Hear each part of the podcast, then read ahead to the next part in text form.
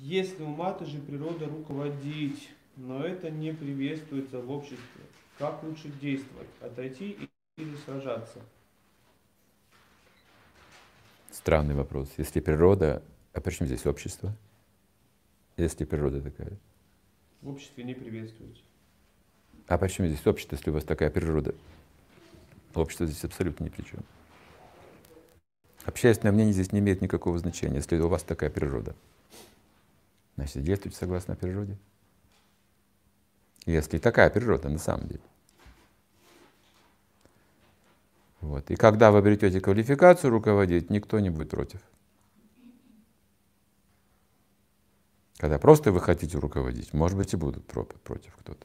Зачем же женщине такое, такое ответственное руководство давать?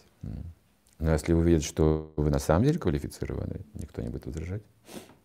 Можете стать королевой, если вы квалифицированы. Никто не будет возражать.